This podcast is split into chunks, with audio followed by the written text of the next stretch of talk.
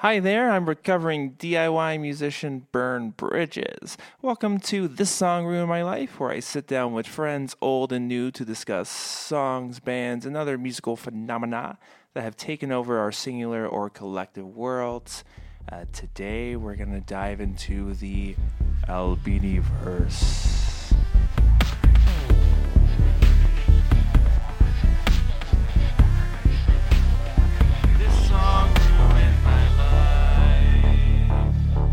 Hey, welcome to This Song Ruined My Life, the inaugural episode. My guest today is a blue ribbon-holding semi-professional finger skateboarder and an heir to the Kraft macaroni fortune. It's my good bud, Martin Law. Hello, Byrne. Uh, I, it's, it, it's funny you say that. I am related uh, in weird ways to the Heinz fortune. Yeah, tell us about that. The Heinz ketchup fortune. Uh, I, I, I hope I'm allowed to talk about it. Uh, like what one of we're doing it. it. What I like about um, about a lot of my life is that I might be lying and I might not be, and there's almost no way for people to tell. Um, one of one of my one of my aunts had an affair with somebody who was like in the Heinz ketchup family. And I, I'm almost sure this is true, um, and I'm almost sure it doesn't matter. But then also, maybe I'm gonna get like uh, taken out by by by big ketchup. Um, so like, if you never hear from me again, oh, but, uh, th- that's what it is. I was trying to think of if Heinz has like a mascot. Um, yeah, that I, might come after you. I don't know if they do. They maybe did in like the fifties. Yeah, I'm, I bet it was pretty racist. uh, we won't again, speculate. I, I, hope, I was going to say, I hope that's not slander. Uh,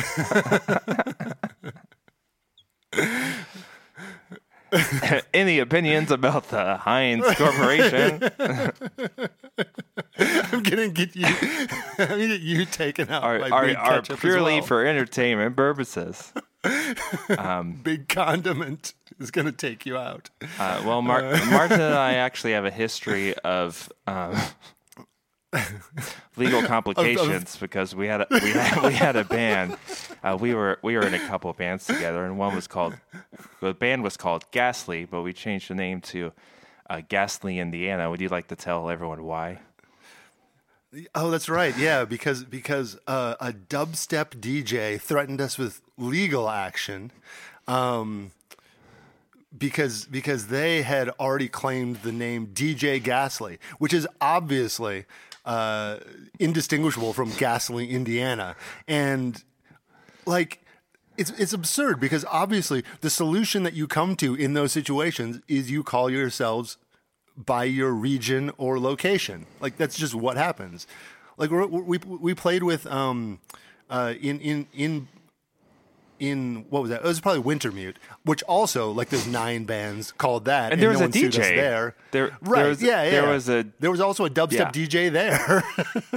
I also feel like that's been been a universe. You know, having been in like independent music for long enough, there just has always been bands and D Js with the same names because there's yeah, just yeah. not enough names. So if it's yeah. like there could be a goth band called this, there yeah. could be a metal band called this, yeah, there yeah, could be yeah. a pop punk band called this. You just don't like cross.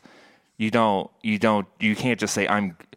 And if it's like oh, if it's like a word, right? Yeah, the more well, words yeah, you add, it, the more. Like Green Day would be, you know. Yeah, yeah, yeah, yeah, yeah. But like, yeah, but there's a million bands called Green. Yeah. Like for obvious reasons, and like, yeah, yeah. Or, or, like one of the things that's really nice about like D I Y punk is that they just clearly don't give a shit, and so like you just you just name like everyone's got the same name, and it's fine. Yeah. It's just, it just doesn't matter. Belch. Um, yeah, right. There's a million of them, yeah. and everyone's just like, yeah, cool. It doesn't matter. Yeah. Yep. It's it, yeah yeah so that this dubstep D J was very very silly, um, uh, yep, uh, but he but he has so far not taken the, the vast wealth that uh, belongs to Ghastly, Indiana, uh, in any legal action. Well, um, well we changed our name to Ghastly, Indiana, and then we right, were right, right. Then we were asked to that we were told that wasn't good enough, and then we sent a list of because there's never any actual. It was just emails back and forth. There's never actually any yeah, legal yeah. action. But oh, I, but, I, I thought I thought you got a uh, I thought you got an email you, from a lawyer. Uh, you got a, I got a letter from an agent or a representative. Someone I got a uh, I got a letter. I got an email from someone saying that they represented right, right. this artist. Yeah, yeah. Um, and uh, had this exchange of, and was just like, sure, we'll change our name. We change it to this, and yeah, yeah. It said that's not good enough. Um, and and we sent a list of bands. Like there's yeah. Blink one eighty-two. There's yeah, yeah. the the London Suede. There's a bunch of bands. Yeah, exactly. All, all yeah. situations where the the latter band that had the name second actually wound up being the more prominent band, and we know right, yeah. we know these bands by their names that were their second yeah. name that yeah, yeah. but they already had at least enough of a following. Um yeah, Ghastly, Indiana is a better name anyways. It it's was. like Dinosaur Junior It was. Dinosaur Junior is a better name than Dinosaur. Yeah, din- it's like Dinosaur good that they got a terrible sued. band.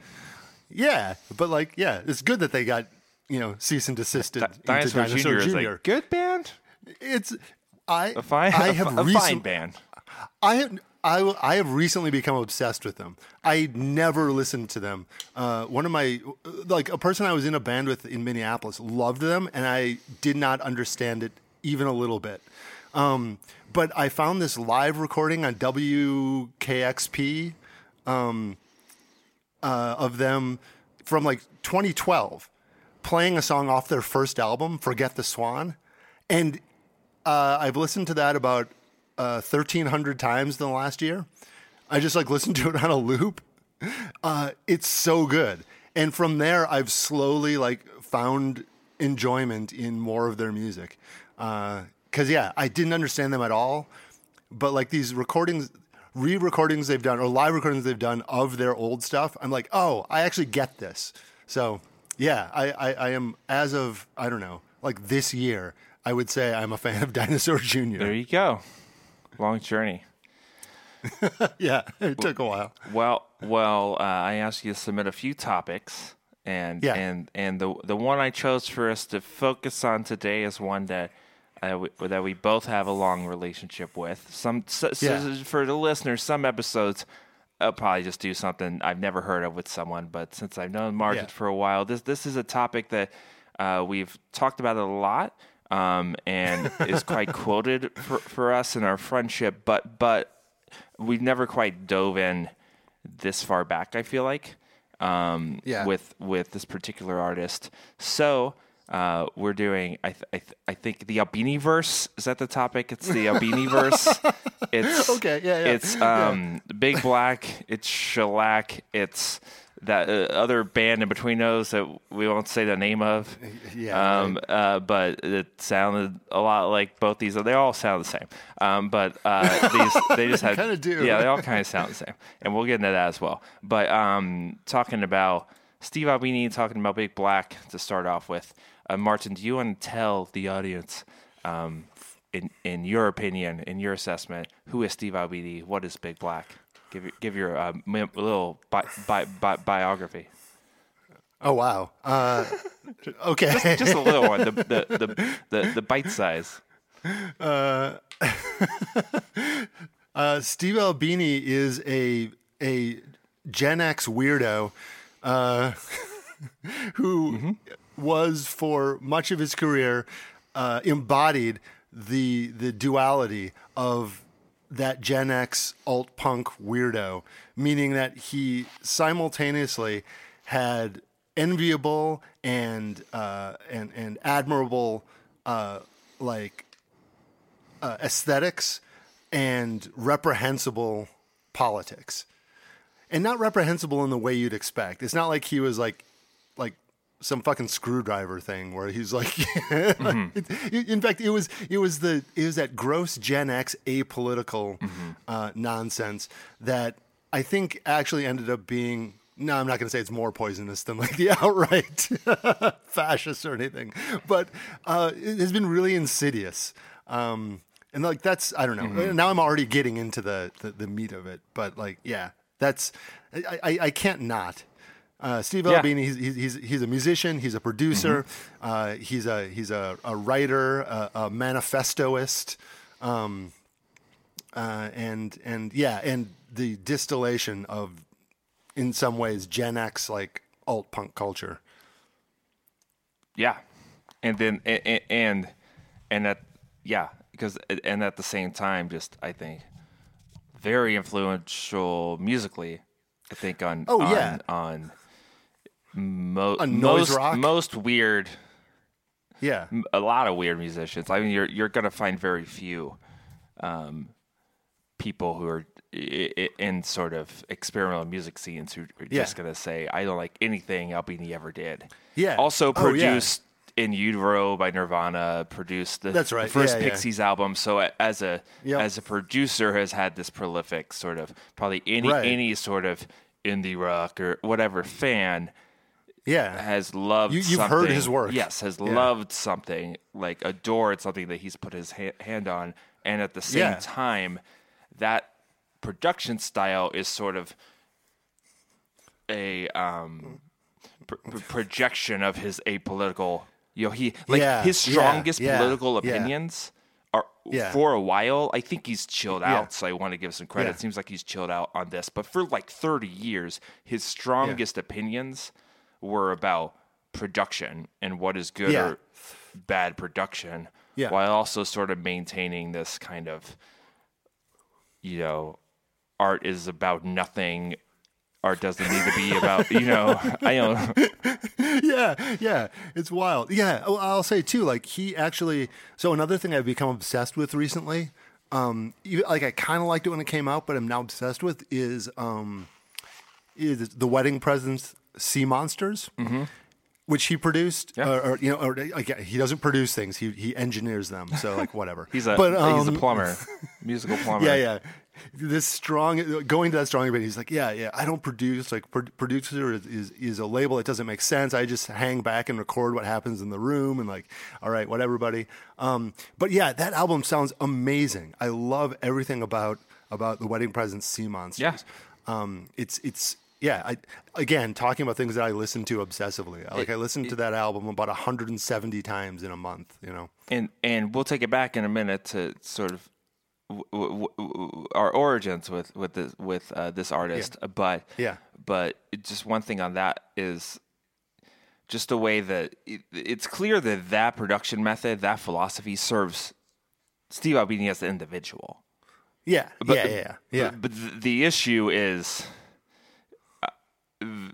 Broadcasting it as some sort of moral, uh, moral yeah, almost yeah. ethical conundrum of like, like yeah. th- this is the right way to do things, and the way that yeah. also echoes through like, well, people yeah. people make these choices for different reasons, and some of these reasons yeah, are social yeah. political, and some of them are yeah. are cultural, and you know his issue with like yeah. house music and anything like yeah, yeah. electronic, you know, yeah. was was.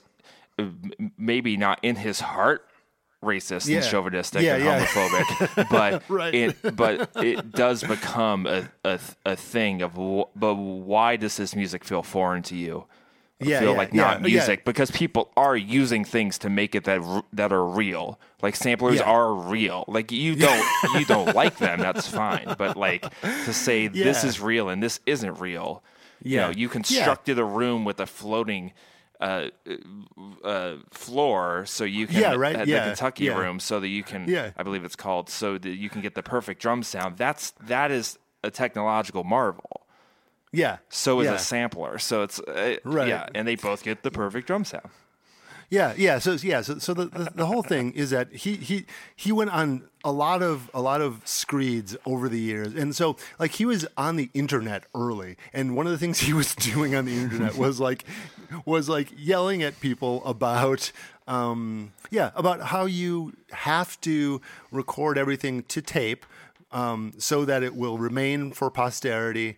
Um, and you need to record everything um, just like live sound in the room, and that that is the only true way to represent the band. And on one level, like, as you said, like it made sense for him because he said, like, what I want to do is I want to get out of the way and just document the band at this moment. Mm-hmm. And I want to do it in a way that will be um, legible kind of forever, because there's the possibility that this band will not be known or even heard until after everyone in the band is dead, right? And like later they'll be rediscovered yeah. by some weirdo, and that person, you know, and, and that person who rediscovers them years later, that band deserves to be heard in the way they wanted to be heard as they played in that moment, which is like this beautiful, awesome thing that I think really speaks to like the responsibility of an underground musician, an underground artist, of an underground scene. Like, you know, do you, you have like, taking the obligation that you need to document something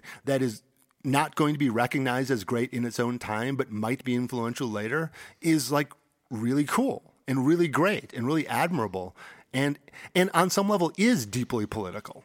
Yeah. Um, you know, it's, it's, it, it allows for things to be recovered and discovered, um, years later in a way that lots of marginalized communities like do all the time. Like that, you know, this kind of like, oh damn, I didn't know this person existed, but I found like their weird, like zine from thirty years ago. And now they can be, you know, their work can be known later. So like that, that makes a lot of sense. But yeah, he then took it to this level of arguing that everything that isn't doing that is inauthentic. And, and like, like I said, mm-hmm. when I say he's like this, this pinnacle Gen X figure, like it was so wild how like all these, all these old Gen X punks were obsessed with authenticity. It was like, yeah. it was so weird. Um, and what that ended up meaning for him was that, right, you had to perform like, and we're kind of caricaturing this, you know, he's nuanced it a little bit, but a lot of the rants came out as like, if you're not a band performing in a room with no post-production, like you're doing it wrong and you're some kind of artificial um, product. And that directly, you know, saying that in nineteen eighty-nine, right, when like when like black music mm-hmm. uh, is all about sampling, mm-hmm. again, it's hard for that not to be political too. Yeah, um, and just try to try to make a beat.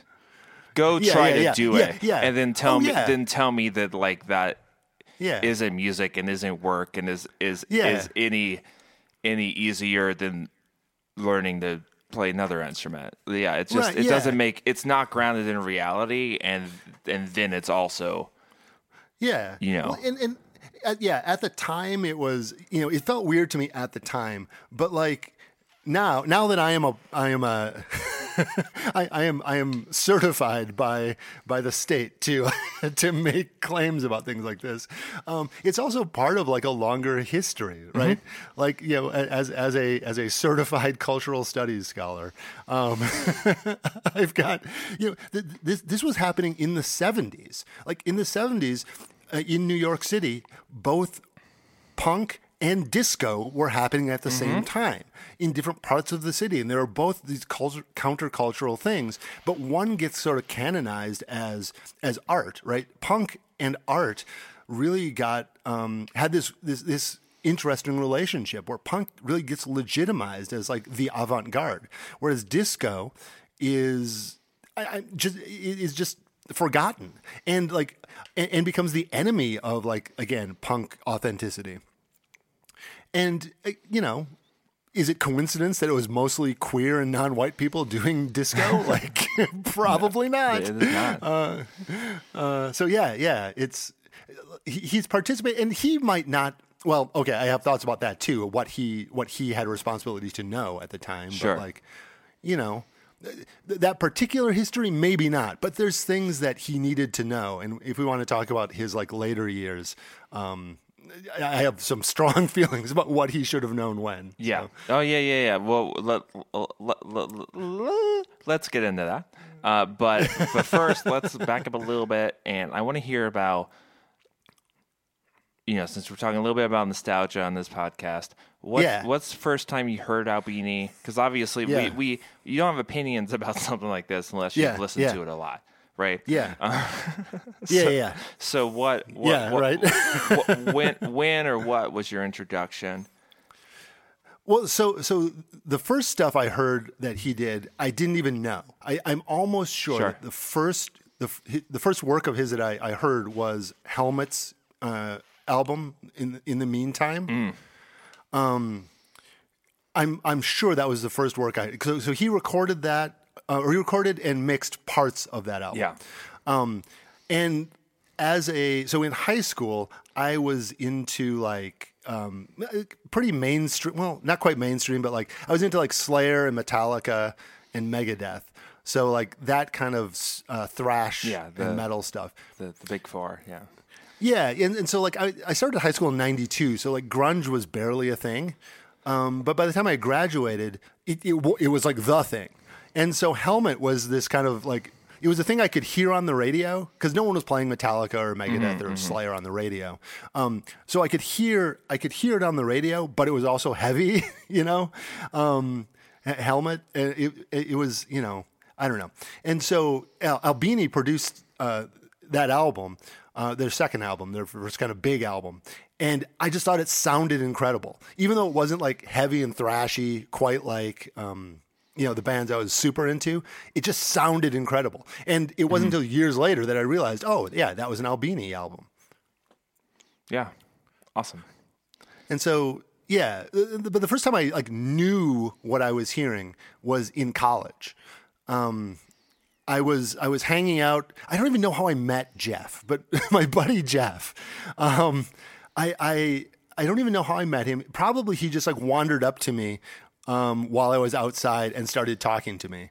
I, I'm almost sure that's what it was. Um, I, I, have we talked about like how um, like mad and neuroatypical people just find each other? Yeah, no, you you have to.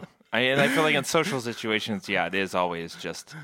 You know, who's who's standing outside not talking to someone for two hours? Yeah, yeah, yeah. You just like you just like smell them, and you're like, I, hey, I, buddy, I, I...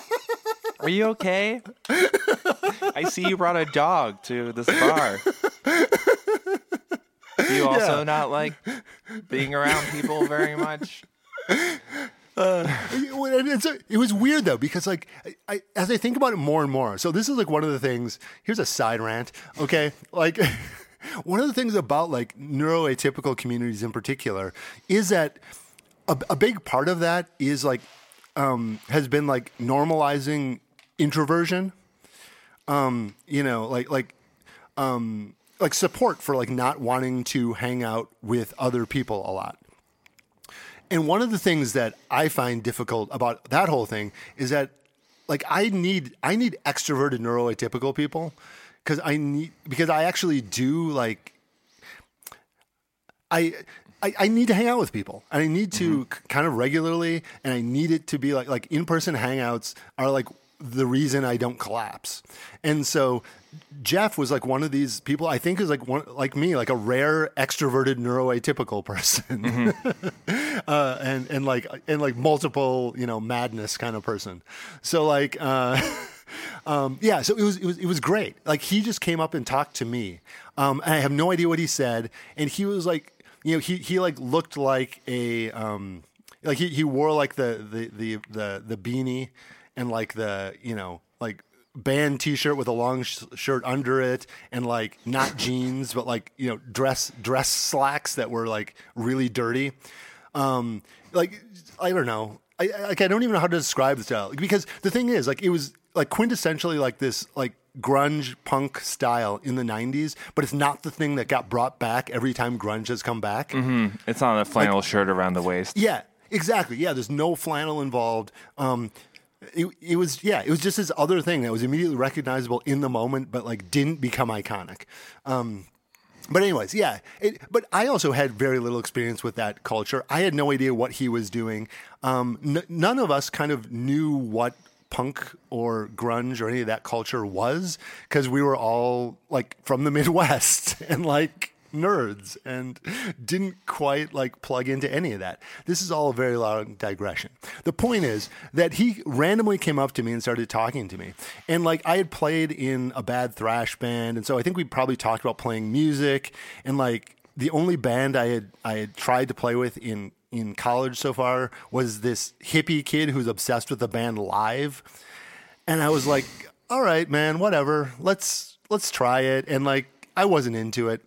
But Jeff um, basically just like started finding me places and being like, we should hang out. And like, we would just wander around campus and talk um, like for hours and hours. And we also didn't drink or, or, or use uh, recreational drugs. So that meant that we were like some of the only people awake at four in the morning because everyone else had passed out or was like hooking up. Um, and we weren't doing either of those things. So we just wandered around campus and we started doing, um, um, the, we, we started like at literally late at night, just going into one of the lounges in the dorms and like, just like listening to albums. And so we listened to like Black Flag, uh, who I didn't know very well. Or um, Dead Kennedys. Jeff was obsessed with the Dead Kennedys, but the other band he loved was Big Black. And so we were listening to Pig Pile, their live mm-hmm, album, mm-hmm. Um, at like, yeah, like over and over again at like, you know, starting at midnight. Because again, the study lounge was abandoned at that point because everyone was at a party or passed out or hooking up. And so we just like listened to music really loud. Um, and Pig Pile was one of the ones that, that it, it was his favorite. He loved it. He loved Pig Pile. Um, and so, but, but uh, the other thing though, is like very quickly, uh, the, the, there was like the, I had questions about it. Yeah. Because, so the liner notes for Pig Pile have like weird rants in them. For um, all the albums. Like, yeah. Right. But it's, like it, for Pig Pile. It, it, for the audience, it's a, it's a thing they did. Yeah, where, which I love. Where you and I, I've stolen this. I've done. Right? Yeah, I, exactly. I do this. I don't. It's I don't so put good. lyrics to my songs. Exactly. Um, so instead of having the lyrics to the songs, there'd be some weird little, just whatever it made Albini think of. He just wrote exactly there. Yeah. So if the album it's was so about good. tacos. He wanted to put tacos, tacos, tacos. He'd put, yeah. Sometimes I like lettuce, but sometimes there's ketchup on it, and uh, we're we're going to hell in a handbasket, or so. It would yeah. be it yeah. would be just some sort of slightly unhinged seeming, yeah. um, two sentence rant that seemed like in Baby had something to do with the song. It's so good too. It's like I, I just that's one of the things. So like I said, I was really conflicted by it because right because it's so cool. That is like just mm-hmm. the best thing because you're like you're you're giving the reader something, but you're not explaining it too much to them. You're you're giving them an additional window into like what what the song means for you as an artist, and it's so good. It's I, I mean I, I just love it, and and I'd never seen that before, um, and so. He's got these little rants about all the songs. And one of the songs Jeff liked more than anything was Passing Complexion. Mm-hmm. Um, yep, that one's on there. Because it's a really good song. It's it's it's like noisy. It's mostly played with harmonics, um, but it's still heavy and wild. And so and so Jeff is white. Um, uh, and, and it was the nineties. Um, and so he he liked the song um, and was... I, I mean, I, I don't want to say anything bad about Jeff because, again, it was the nineties and, like, we things were different. Um, but, um, uh, yeah, so Passing Complexion, the little rant, I have it here. So so part of one of the things I did, like, while I was listening is I, like, read all the liner notes. And, like, the liner notes were, nowadays we, call, we, we can see talk show panels comprised of people who have to tell people they're black because they're pale, don't look like they're the black archetype. And therefore miss out on all the racism they're entitled to. If someone can be black by proclamation, then the term is meaningless now as it was in the nineteen twenties. Which is an interesting provocation. Um. Yeah. It, it, and I have the liner notes from the from the album um, Atomizer. Yeah, that's from, and he wrote a different rant. Oh, and it I says, don't remember that one. Yeah. In certain circumstances, a man could prefer to lose his entire heritage when another more comfortable one presents itself, especially if he plays piano, especially if it's nineteen twenty-six. Um, and then says something ab- about what the guitarist wanting to play the song two octaves higher, which is what you just noted is yeah, yeah. what makes the yeah. song good. Um, yeah, but, yeah, but yeah. but.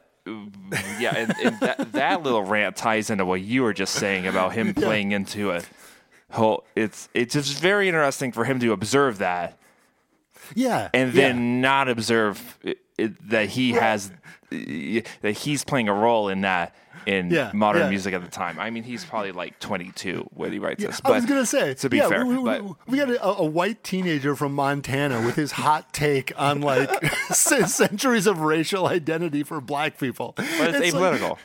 Like, well, so that's the thing, right? So this is what I mean about like it being like eighties and nineties, uh, or you know, okay, for for for like for like my buddy to like say I love this song and not think this was an issue, um, like. Now, a twenty-two-year-old reading that, I think, is, like, culturally equipped to go, that's fucking gross. Like, or, like, we don't need your hot take on this, uh, uh, you know, Steve. Like, a twenty-two-year-old now would, in, in fact, would just immediately be like, fuck you. Like, you know, but that wasn't really, like, the cultural environment of the of the mid-nineties. And so most people kind of consuming this, I don't think... Like, I wasn't really prepared to figure out what was fucked up about it as a person who is like not, who's sometimes not recognized as black, right? Mm-hmm. Um, and like I said, there's parts of it that are like interesting. Like he, he's he's on some level deconstructing race. You know, if if if you can be black by proclamation, then the term is as meaningless now as it was in nineteen, the nineteen twenties. Okay, like. Right, social construction of race, cool. But like, this is the most irresponsible, yeah, uh, uh, approach to it. Also, the ly- the lyrics of the song are like half about this, and half about um, about uh, Thomas Jefferson's like um, like children he had with like enslaved people he raped, and how. Like, he would let even his, you know, white children be nursed by the black women. It, it, like, again, interesting thing to be talking about in the eighties.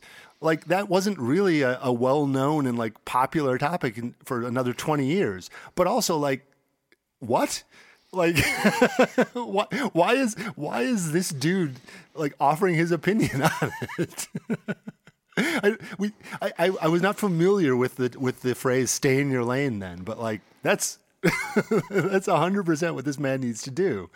Um, so yeah, I don't know. Like like that that was my introduction to to Big Black. Was immediately going, this is maybe the coolest music I've ever heard, and also what the fuck is happening here?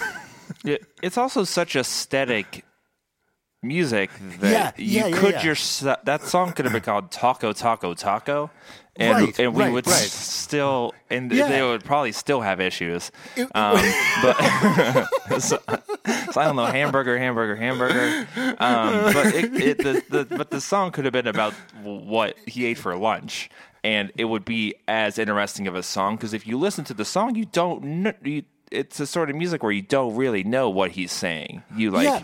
No, you, and it, so you look at the liner notes to see what he's saying, and you see a weird rant about his opinion on race instead.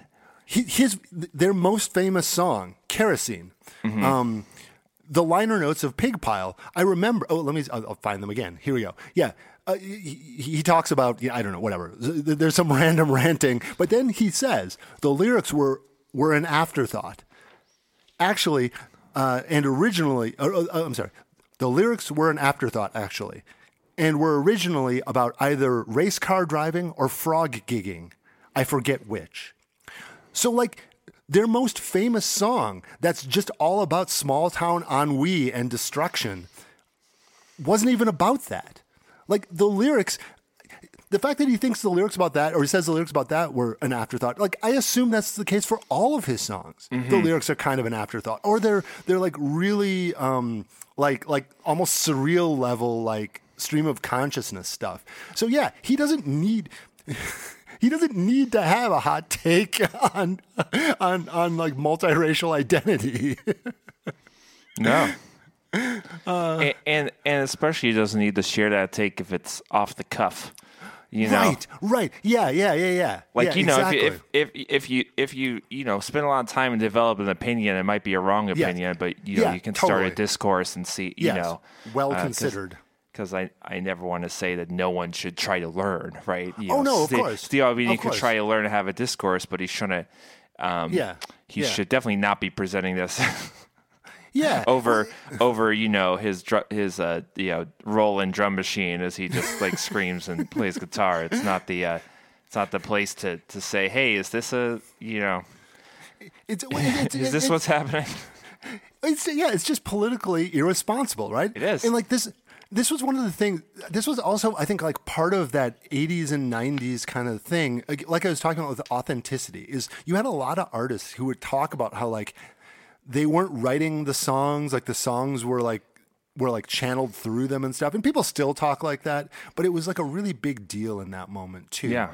That um, like Tori Amos, all right, also very popular when I was in college, would always talk about that, right? And so, um, And and so like they would defend the song as like, I didn't write it. It was like, these were just the words that had to be there, um, which I fully appreciate. Um, I, I'm way into automatic writing. I'm way into divination as like artistic, the artistic merit of it. I'm, I, you know, I, I'm way into like surrealism and situationism. So like I get it.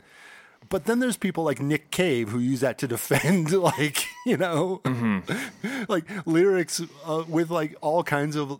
Yeah, like slurs and stuff in it. It was like, well, that's how the song spoke to me. And like, what, what am I going to do? Destroy the song? Like, I don't know, motherfucker, maybe. Uh- it, yeah.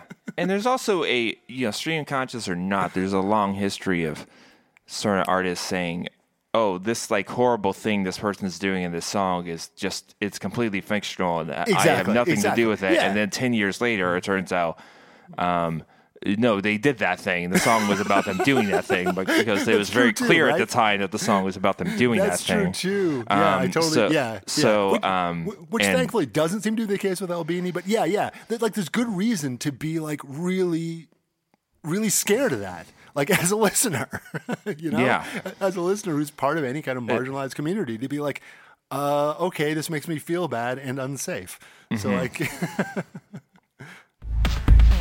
What I thought of in my first experience with Albini was so a, a, a similar but different college experience where we w- went to a record store because that's what you did, and this yeah. is like two thousand seven, so it's a little later, yeah. Um, yeah. Yeah. a little later. Uh, but it's like my first couple semesters of college.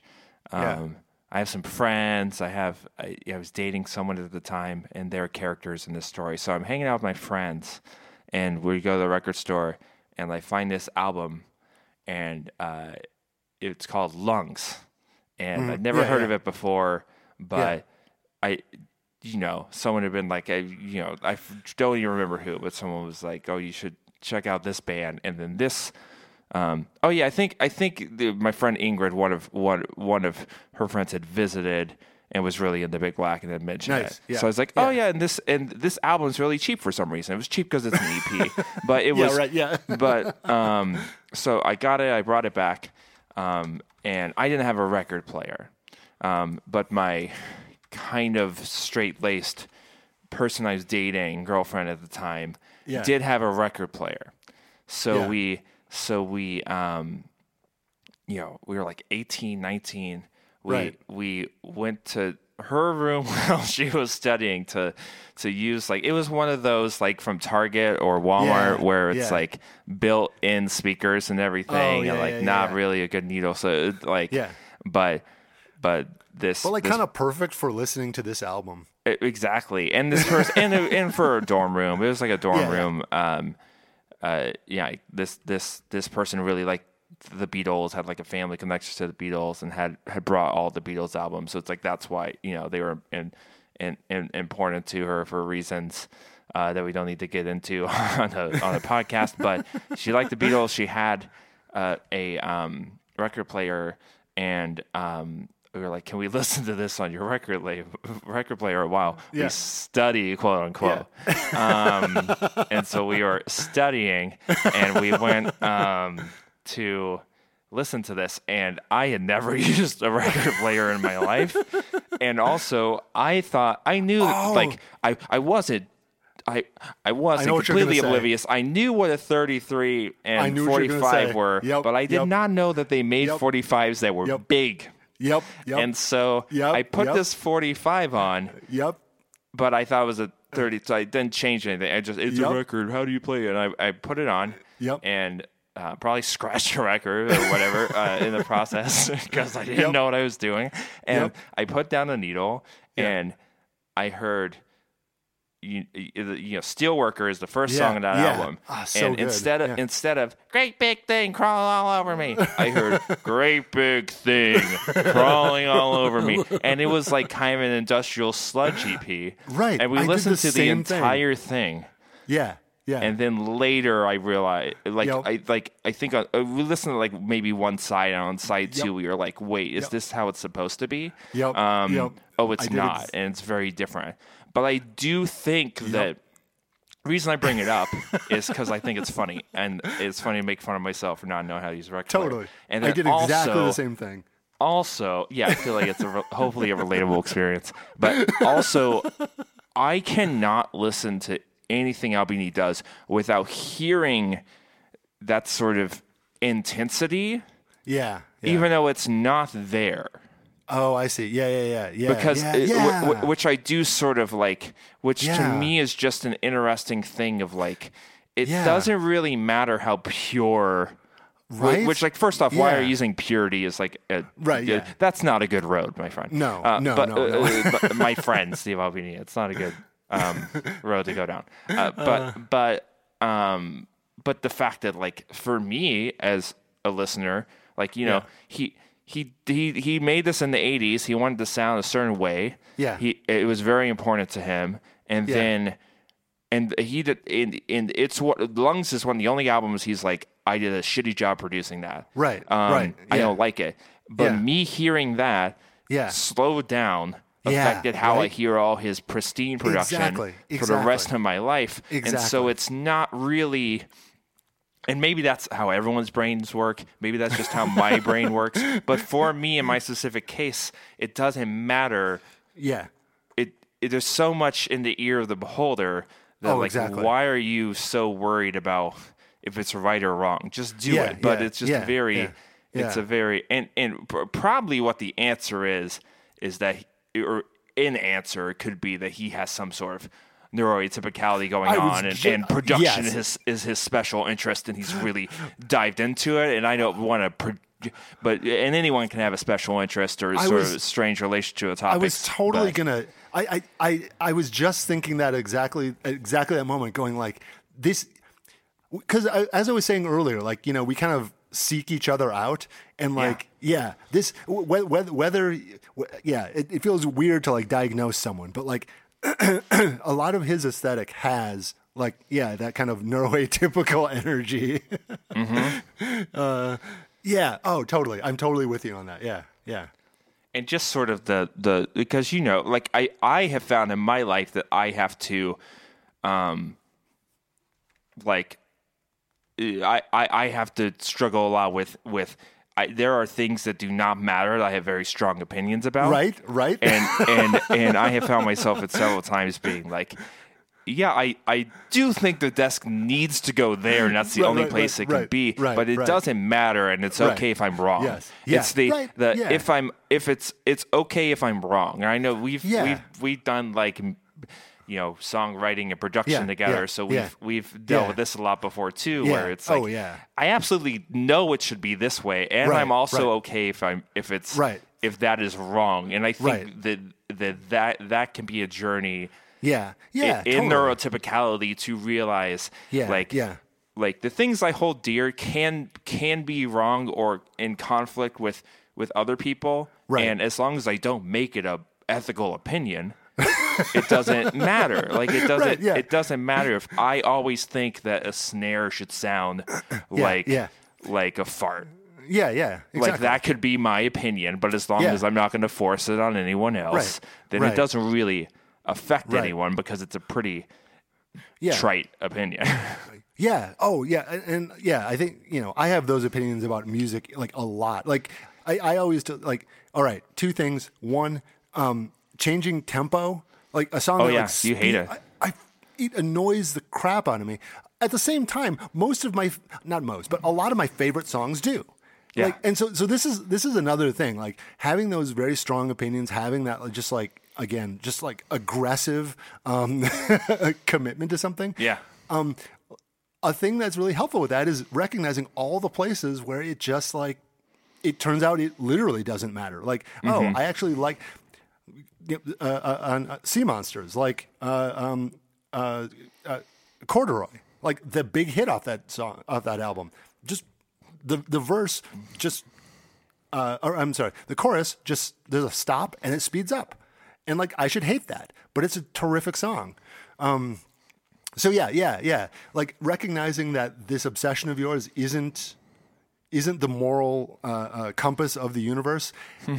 Also, like, again, for me, helps me sometimes go, oh, I actually really like it when that rule gets broken. Um, in a way that, like, yeah, if I if I maintained it as, like, an ethical absolute, I would be missing out on big chunks of the world. one hundred percent. And that is, I mean, I think that that's a larger metaphor for, that's where that's where I think art can be therapy for for real oh, life, right? Yeah. Because because oh, yeah. the, because there is, you know, we're, we're, there's a there's opinions where yeah, I don't, I I I'm not a psychologist. I don't know whether or not we're born with opinions, but right. but but I know that we definitely get them very early on from our yeah. surroundings. Yeah, and I know oh, yeah. that we we continue to build up wrong opinions, and many of them are more harmful than snare fart. And right. yeah, and yeah, yeah. it is very very important to.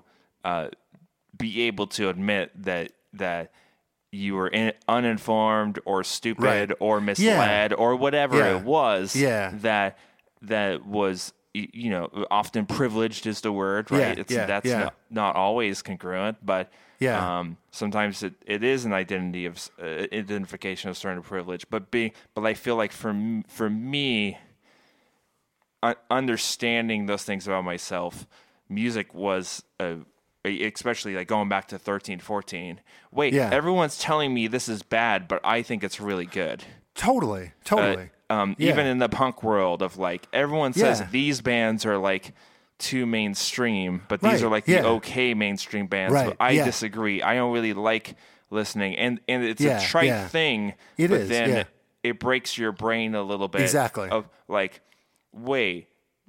Maybe maybe these other subcultures of music are good too. Maybe right, yeah, there is good yeah. pop. Maybe there yeah. is good disco. Yeah, um, and it, and oh, that's yeah. and that sort of. Th- and I grew up listening to disco with my mom, so it's, oh, cool. uh, which is weird, but yeah, um, but just whatever, not just main, you know, oldies. Of course, of course, yeah, yeah. But it's yeah, on the oldies on. channel, so you listen yeah. to that. So yeah, and it's really good drumming. And yeah. I used to be a drumming centric yeah. listener, so yeah, I yeah. I always loved. I always loved it, but um, so th- th- there were some things I didn't understand at all going into right. being in alt right. music of why do people hate this? Right. But then there were my own biases I had, and it's well, the same in, in life where we yeah there's yeah. some biases we do have, there's some we don't have. Yeah. Um, th- but but yeah, I think well, it and, can be a helpful metaphor. And, well, and that, that's actually one of the things that was really really cool about Big Black too was that, like I said, I was. I listened to mostly just like thrash metal. And the reason I listened to thrash metal is because I thought like a lot of the stuff in like popular, like the, what Poison or all that kind of stuff. Mm-hmm. Like it, it, I bought into the authenticity thing too. Like these guys are like, you know, like, like the, the whole like, um, uh, hair metal aesthetic. I, I just thought it was weird. And uh, again, almost certainly like misogyny and homophobia in there. Um, but like I was like, it just seemed like not serious. Mm-hmm.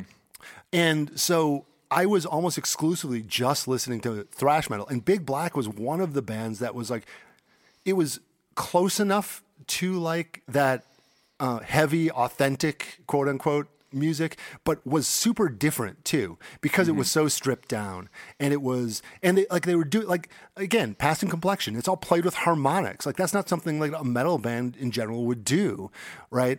And it was it was really repetitive, and it's like, oh, I actually really like that. Like I like I like a song that has one or two drum beats the whole time, and it's like maybe the same bass riff for five minutes. It was just. So this was it was one of these things where like it broke me out of a certain uh, aesthetic space, mm-hmm. um, and and and did open me up to like a lot of other things where like you know where, where I could then listen to like the Melvins and be like, oh, this is awesome. Whereas previously I would have just thought, oh, well, this is just sloppy, like not aggressive enough metal. Um, you know, it, it, it, Big Black really kind of opened that up for me, which was amazing.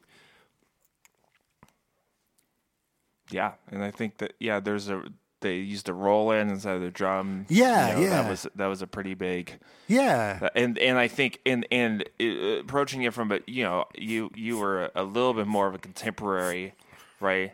A little younger, but more of a contemporary yeah, yeah, to the yeah. music happening. Yeah, but you, yeah, yeah. Even approaching it as like, um, like a decade later, basically was yeah, yeah. was like, oh wow, this is this is. You know, this is a new world. Oh yeah, like, yeah. Oh, what yeah. is industrial music and what right? Yeah, and what isn't it? And that sort of, um, yeah, sort of yeah. things that again can sort of, you know, that did that. It was all very, you know, I have like eight Albini albums that have been yeah. at some point people just gave them to me as gifts, right? Yeah, yeah, uh, yeah. Um, you need and, this. and you need this. Um, and um.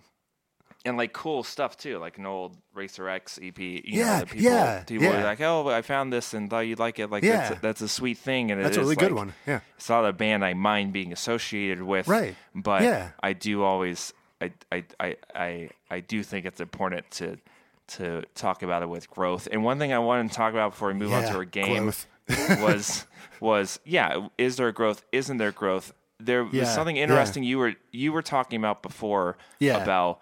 Sort of this this sort of um, authenticity, yeah, and yeah. and I wanted to point out uh, a, a there's a, there's a, a very good podcast um, called Life of the Record, yeah, um, yeah, and on Life of the Record there was the first Pixies album. There was an episode Albini oh, produced yeah, that, yeah, yeah. and um, he actually.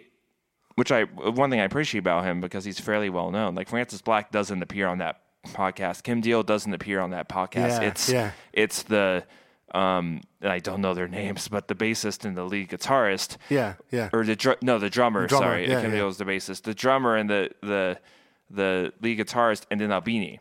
Um, oh, nice. And they're not with each other. It's all. Right. I yeah, really yeah. like this podcast because it's it's all um it it it's kind of like uh stitched together. Yeah, um, yeah.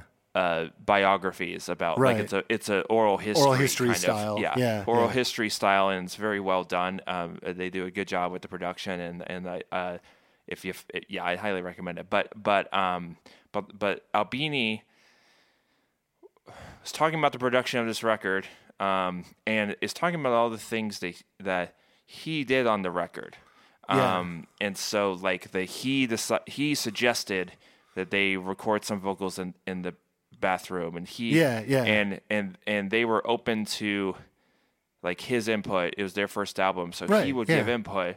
And then there are some very icon there's something very very iconic on that record that would become I think kind of a staple on on that kind of a record yeah, which yeah. was including the banter yeah, yeah. from with with it, which I think everyone does now, right? Yeah, exactly. There'll be a song yeah. that starts off with something and it's not it's not that the artist just said that at the beginning before recording the song. It's that maybe they said that two days later or three days before during yeah. the recording sessions you just, you just and it made it sense yeah. to move it and cut it in. And yeah, so yeah. and also the, the the the most pivotal thing is that um, a mic cut out in the recording of Where's My Mind?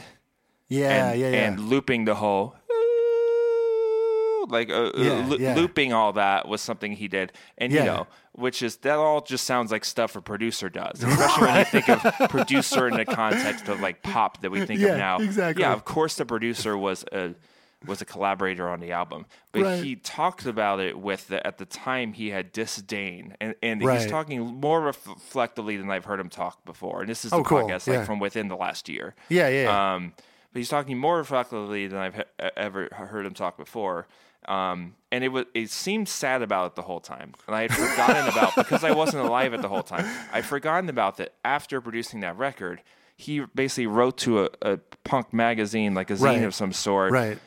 Saying that like they weren't a true punk band because they had no identity, right? Right. And right, then the right, record right. like blew up, and right, they became right. like the the they I don't know the if they said punk or what or alt or whatever they said, but they became you know inarguably much more influential than Albini, even though like right. um yeah. but like uh, they became a very influential band. They've had like three different. Revivals of popularism, I feel like, since well, the yeah. eighties, you know, and like they got re-popular when Nirvana cited them, and, and I was gonna you know, say the, they, they yeah, yeah I mean sensible people credit them with like the like the sound that Nirvana yeah. popularized, like you know but, the but, loud quiet or quiet loud yeah. quiet loud like is yeah. you know they're not the first but, to do it, but like they did it in a particular yeah. way, and yeah it's iconic. But he expressed remorse at like the he, the the it it, it It, it was clear, like he even articulates that he was going through the process of, of realizing that the best production for him I see. was that he it, it was a, he felt bad being involved. He right, felt right, like right, right. he had stepped into someone's art and shit right, all over right, it by making right, it into right. his art. Yeah. And he felt bad about that, which if that's his boundary, yeah. that can be his boundary. But then his response was to sort of project that into being something right. bad about them. Right. That right. they were oh, not yeah. they were not authentic musicians because right. they wanted right. input. Right. Like it's also not bad to want input. Yeah. No, so no. he seemed yeah. to have some reflection that like that had been a shitty thing. Right. Um right. that he yeah. did. Yeah. And I thought that was interesting. I guess because again, he seems sounds sort of sad about it the whole time, right? Right. And then it's kind of mentioned at the end that he like regretted writing that letter, and it was kind of a, a weird thing to do, which was which was uh, I've not listened to every interview Albini's ever done. No, I probably won't. um, uh, but but was more reflective than I expected him to be, and also. Yeah, like forty-five years later or something. Right, right. You know. Yeah, and it's so like that. That's a real thing about like kind of the last couple of years for him. And so I, I, I um, at this point, I want to make sure that I'm like not talking about this dude who I've never met, uh, whose music I've enjoyed for you know thirty years. But like yeah. I'm talking about how like what it does to me. Okay, mm-hmm. because in the last um, in the last couple of years, there's been like a bunch of. Uh, I, I'm going to say like mostly dudes, mostly white dudes my age, who have been celebrating Albini's like turn. Um, ta- because he's he's not only talked about how he feels bad about things like that, about writing things about the Pixies, but he's he's also talked about how he feels bad about like or or, or wishes he hadn't. Um, like you know, he, one of his bands was like had had a. horrific name, and like he's said he's, he's got lyrics that are more or less indefensible, um again yeah. not not not yeah just again why, why are you saying this? um and and when I say indefensible, I mean like even he says like yeah shouldn't have done that, um but he's getting a lot of credit from a lot of middle-aged dudes who are like, oh, it's so great to see someone growing like this. This is what we should all do. We should all we should all take take take account of like the mistakes we made in the past, because we've all made mistakes in the past.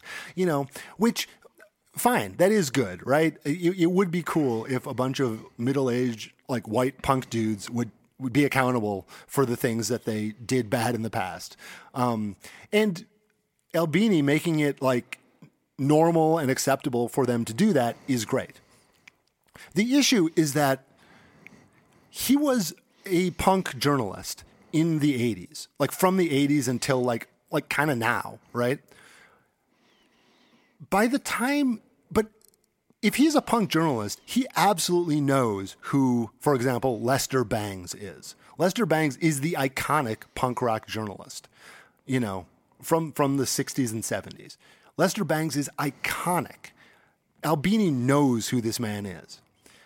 Lester Bangs in the seventies wrote an article called uh, uh, White Noise Supremacy, which is him reflecting on like all of the bad shit he per- he participated in, all the racist stuff he participated in, um, and, and the racist stuff that the punk scene in the seventies was participating in. So Bangs is already reflecting on this, going, man, I was making some real mistakes.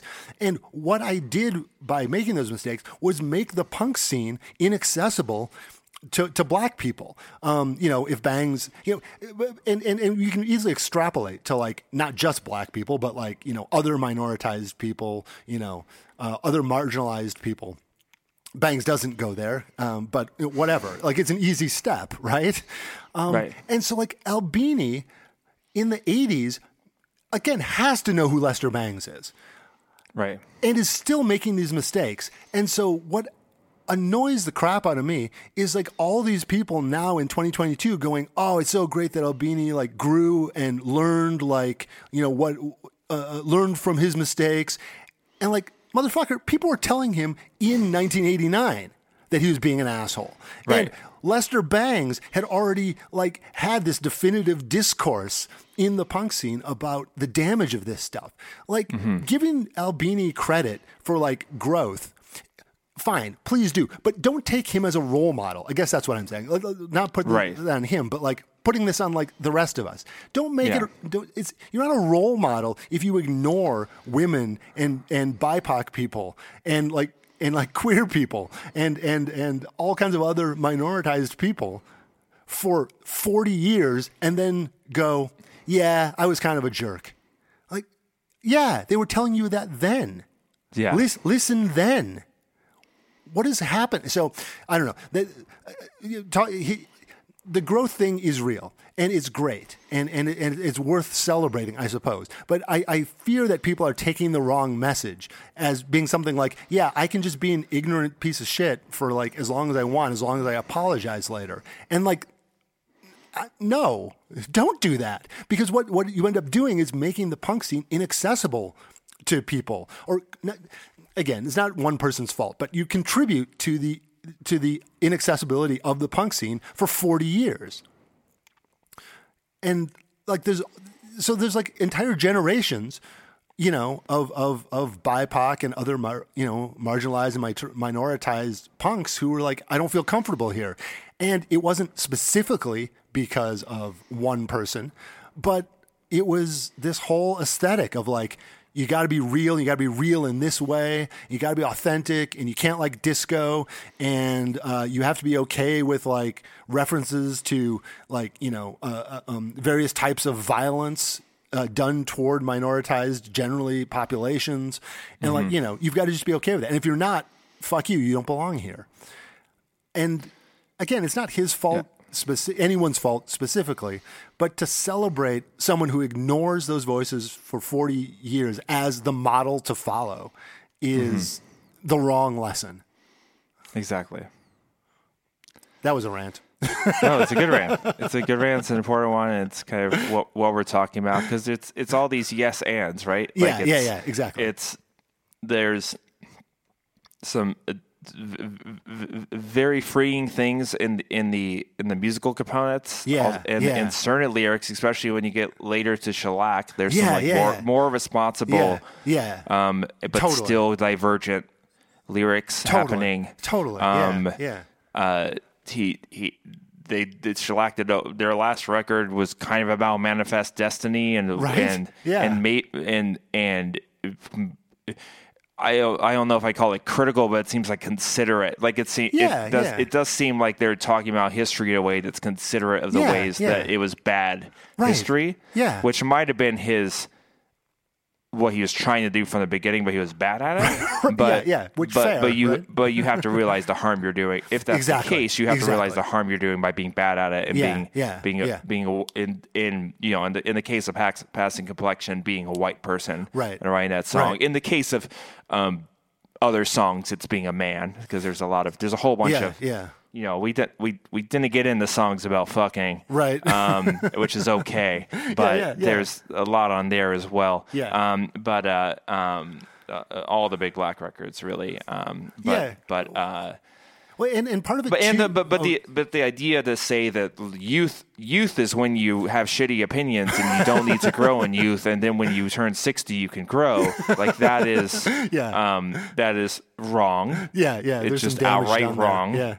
And not a good example right. for, you know, it's not the lesson slightly to learn. Younger Gen Xers to say, yeah, this older Gen Xer yeah. um, is awesome because he eventually came around after having a right, lot of success. Right. Yeah, yeah, yeah. Like I said, it, it's, it's the wrong lesson to learn. And uh, I, I said before even, right, that like, you know, my buddy who like was like, Passing Complexion is the best song, wasn't really critical of that song in the way that a twenty-year-old would be now. So like yeah. that, I, I, and I think that is fair. There is like different cultural technology.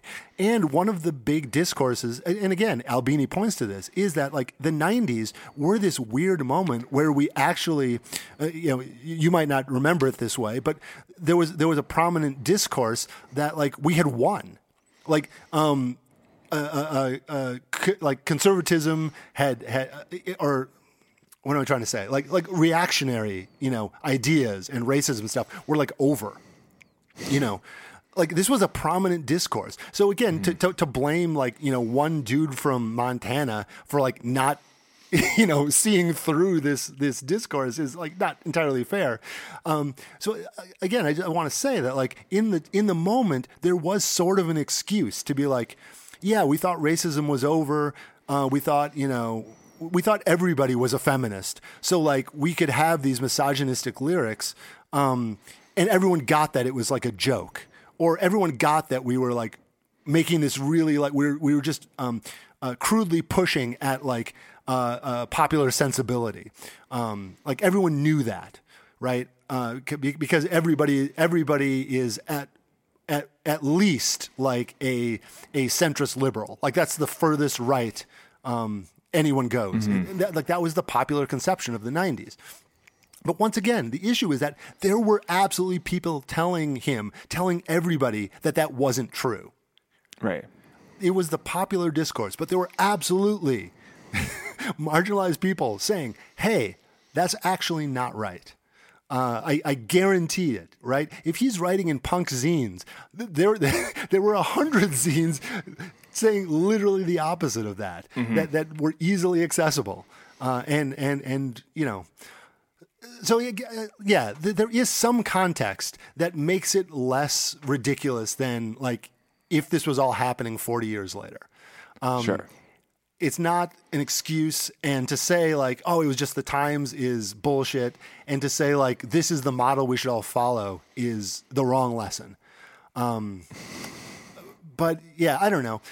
Part of part of what's fun about it is that it was it was it is complicated. Just like from the beginning, like I said, my first experience with, with this was like this is the best music I've ever heard, and I have some strong feelings about these liner notes. Absolutely, absolutely. I think that's probably a common experience. And, you know, if if this is in a place where people can comment, go ahead and comment your uh, your thoughts. We'd love, yeah, well, yeah. M- maybe we'd love to read them. It depends on what the thoughts are, but uh, but I'll look at them. I can't say I'll love them though. I didn't want to commit to that, um, but I'll read them um, if I get any. I love, if I get any, I love some percentage of them. I love some percentage, depending on how many there are. Um, but but yeah, um, we're gonna take a quick break and then uh, ready to play a game, Martin? I'm ready for games. Hey there, thank you for listening to This Song Ruined My Life.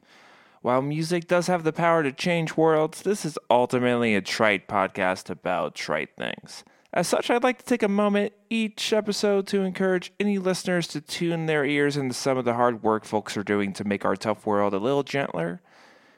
The war in Gaza continues to wreak havoc on the lives of civilians and humanitarians alike. The United Nations General Assembly has adopted the major resolution on the Gaza crisis, calling for an, quote, immediate, durable, and sustained humanitarian truce leading to a cessation of hostilities, end quote. Here are a couple independent organizations that could use your support. Eye On Palestine uh, creates freelance journalism and profit-free activism and is a good source of information. Just a warning that the content can be understandably graphic.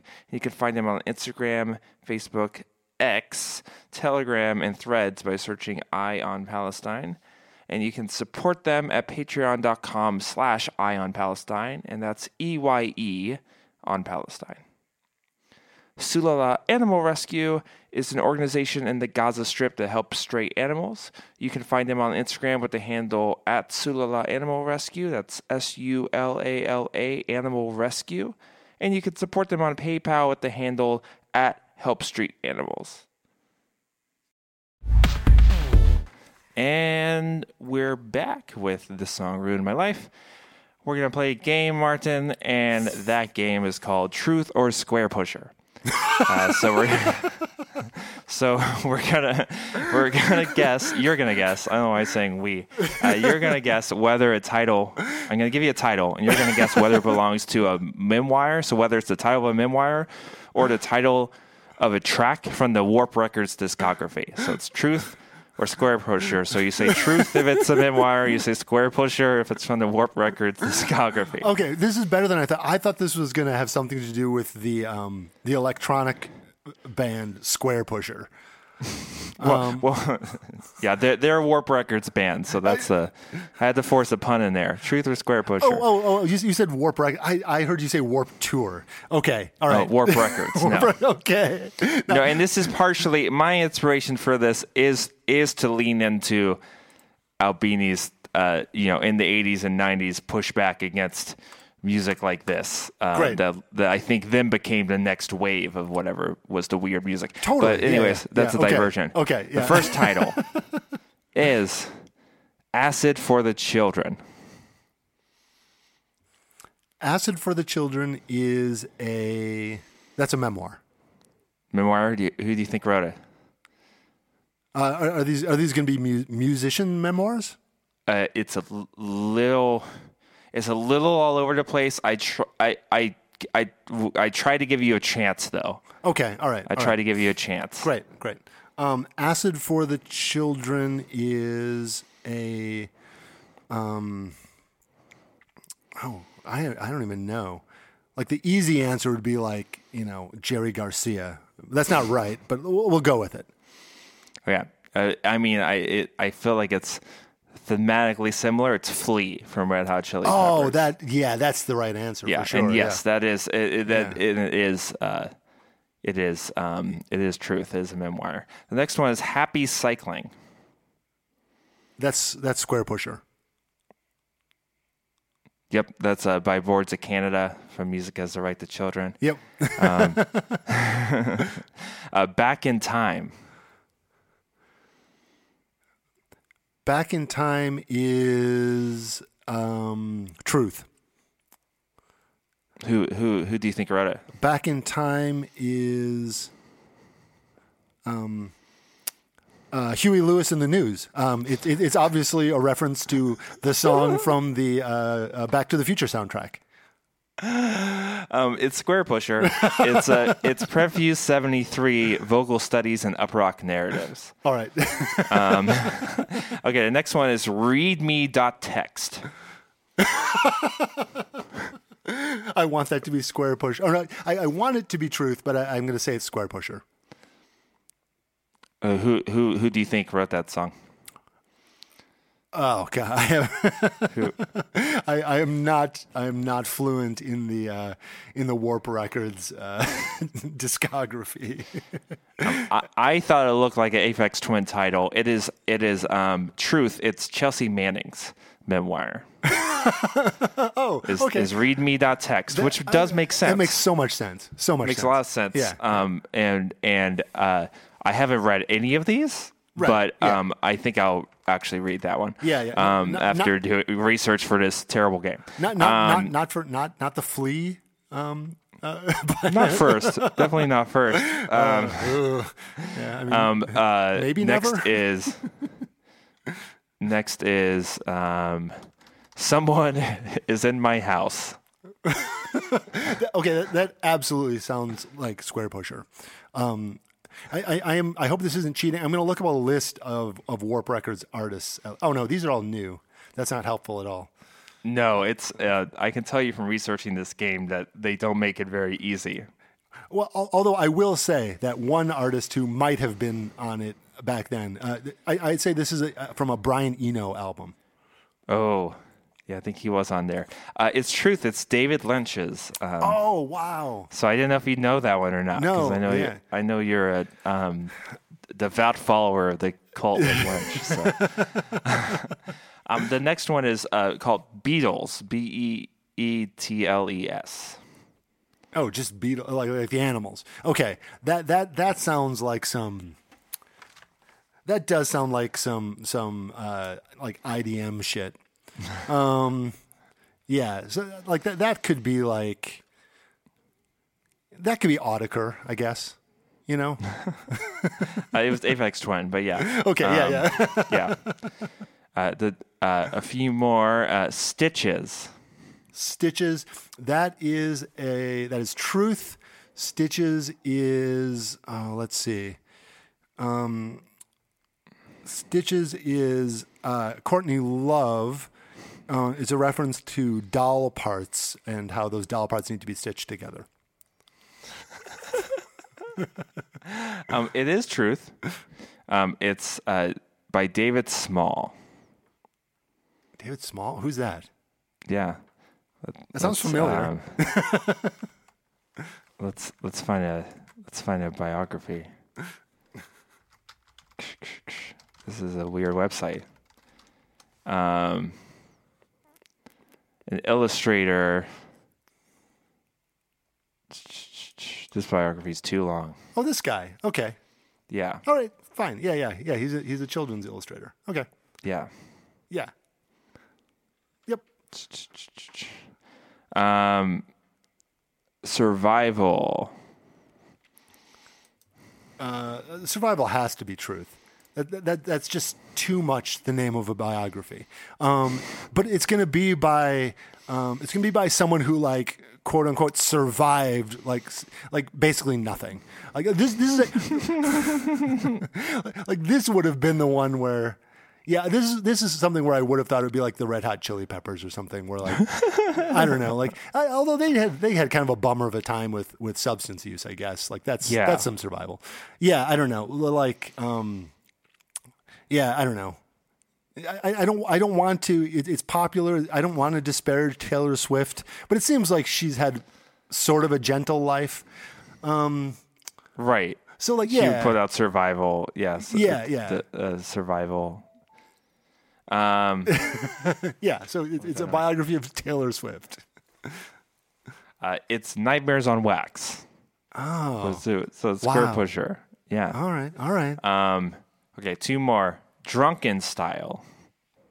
that that is that is uh, Truth. That is uh, Mark E. Smith of The Fall. It's a uh, Squarepusher. This one's actually Squarepusher, and his music is routed one note. Um, and the last is The German Worker. uh, oh my God! Yeah. Okay. Um,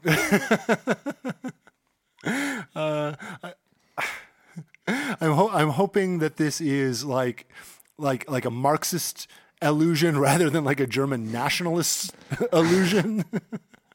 um, but in either case, it could be either either an electronic artist or a or, or, or a musician. Um, if you really think about it, uh, German nationalism is the truest form of freedom. Uh, I, I, I could see, uh, yeah. Um, okay, this is this this is. I have no idea. I have literally no idea. Um, this is, uh, um, th- this this is uh, Truth. Uh, it's Blixer Bargeld of Einstürzende Neubauten. It is Truth. It's by Alfred Kelly. Mm. It's a little bit. It's a little bit of a. A, a cheat because it was publishing working class autobiographies from the age of industrialization. Oh, okay, all right. So, so it was, all right. It was, um, it was in eighty-seven. All right, all right. Apparently, they they translated selections from autobiographies. Um, that that sounds like of of of uh, two generations before World War One. So yes, it's quite it's quite before. um, it's uh, quite before. Um, That's good. Yeah. But, uh, oh, yeah. And, and but yeah, two- no, I did. But the, the, I thought it looked. I chose it because I thought it looked like yeah something edgy that someone on exactly Warp Records exactly might, the German Worker. Yeah, exactly. It, it would be all like fucking samples from Laney Laney Riefenstahl films and stuff. Like, yeah, being edgy, way to go. Uh, Gross. Yeah. Okay. Yeah. No. No. Uh, If this is if this is nineteenth century German workers, we're talking about like literal like Marxists, like like hanging out with Karl. So all right, yep. Good. All right. yep, yep, yep, yep. That's the idea. All right. Well, that's a wrap on our game. Would you play it again, Martin? I'd, I'd play this game again. I recommend it to all future future guests on the show. Everyone we'll play see. the game. We'll, we'll see if we recycle games, or yeah. or, or, or the, the most research I did was on the game. Yeah, so. yeah, uh, yeah. I mean, right, well, schemes are where the research goes. Thanks, thanks for uh, uh, being with us today, yeah. Martin. I don't know why I said us, but it's just me. But uh, you're supposed to say us. Thanks for being with us. Um, your podcasts are supposed to be two hours now, and you're supposed to say us. So um, thanks for being with us. And is there anything you want to plug or tell people about the other podcast you're doing or anything like that? Yeah, I'm doing a show called um, uh, They Did What to What? It's uh, it's really good. Yeah, it's pretty fun. Thanks. Um, uh, me and a buddy, uh, mostly my buddy, uh, Christina, read old scientific papers. Right now, we are doing old psychology papers, and the the the idea is that people have generally heard of things like the Stanford Prison Experiment, or um, like Stanley Milgram's compliance studies, where they gave people shocks. Um, People have heard of this stuff, but most people haven't actually read the study itself. And what happens in the studies themselves is is often super wild and often sort of contradictory to the popular idea of what's going on. So, yeah, we just read old psychology studies and talk about them. It's super fun. So, yeah, you can listen to that. Yeah, it's really good. Check it out. It's on uh, places where podcasts are. Yep. and, uh Yeah, thanks thanks for listening. Thanks for being here, Martin, and everyone have a have a day. Bye. Hey everyone, it's Byrne Bridges. Thank you for listening to This Song Ruined My Life. This podcast is produced by me, Byrne Bridges. If you'd like to hear more podcasts and have some topic ideas, send them over to me in the comments. You can like and subscribe to the podcast. That'll help me know that it's not the worst podcast you've ever heard.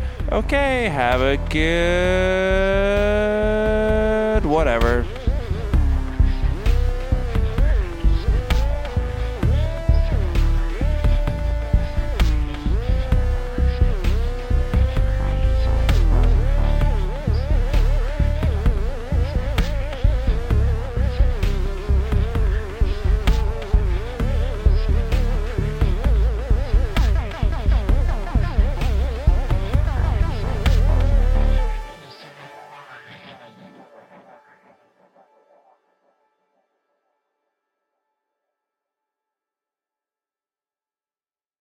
Is the time where Byrne is peeing. This is the intermission. This is some sounds that Byrne will find when they come back to edit.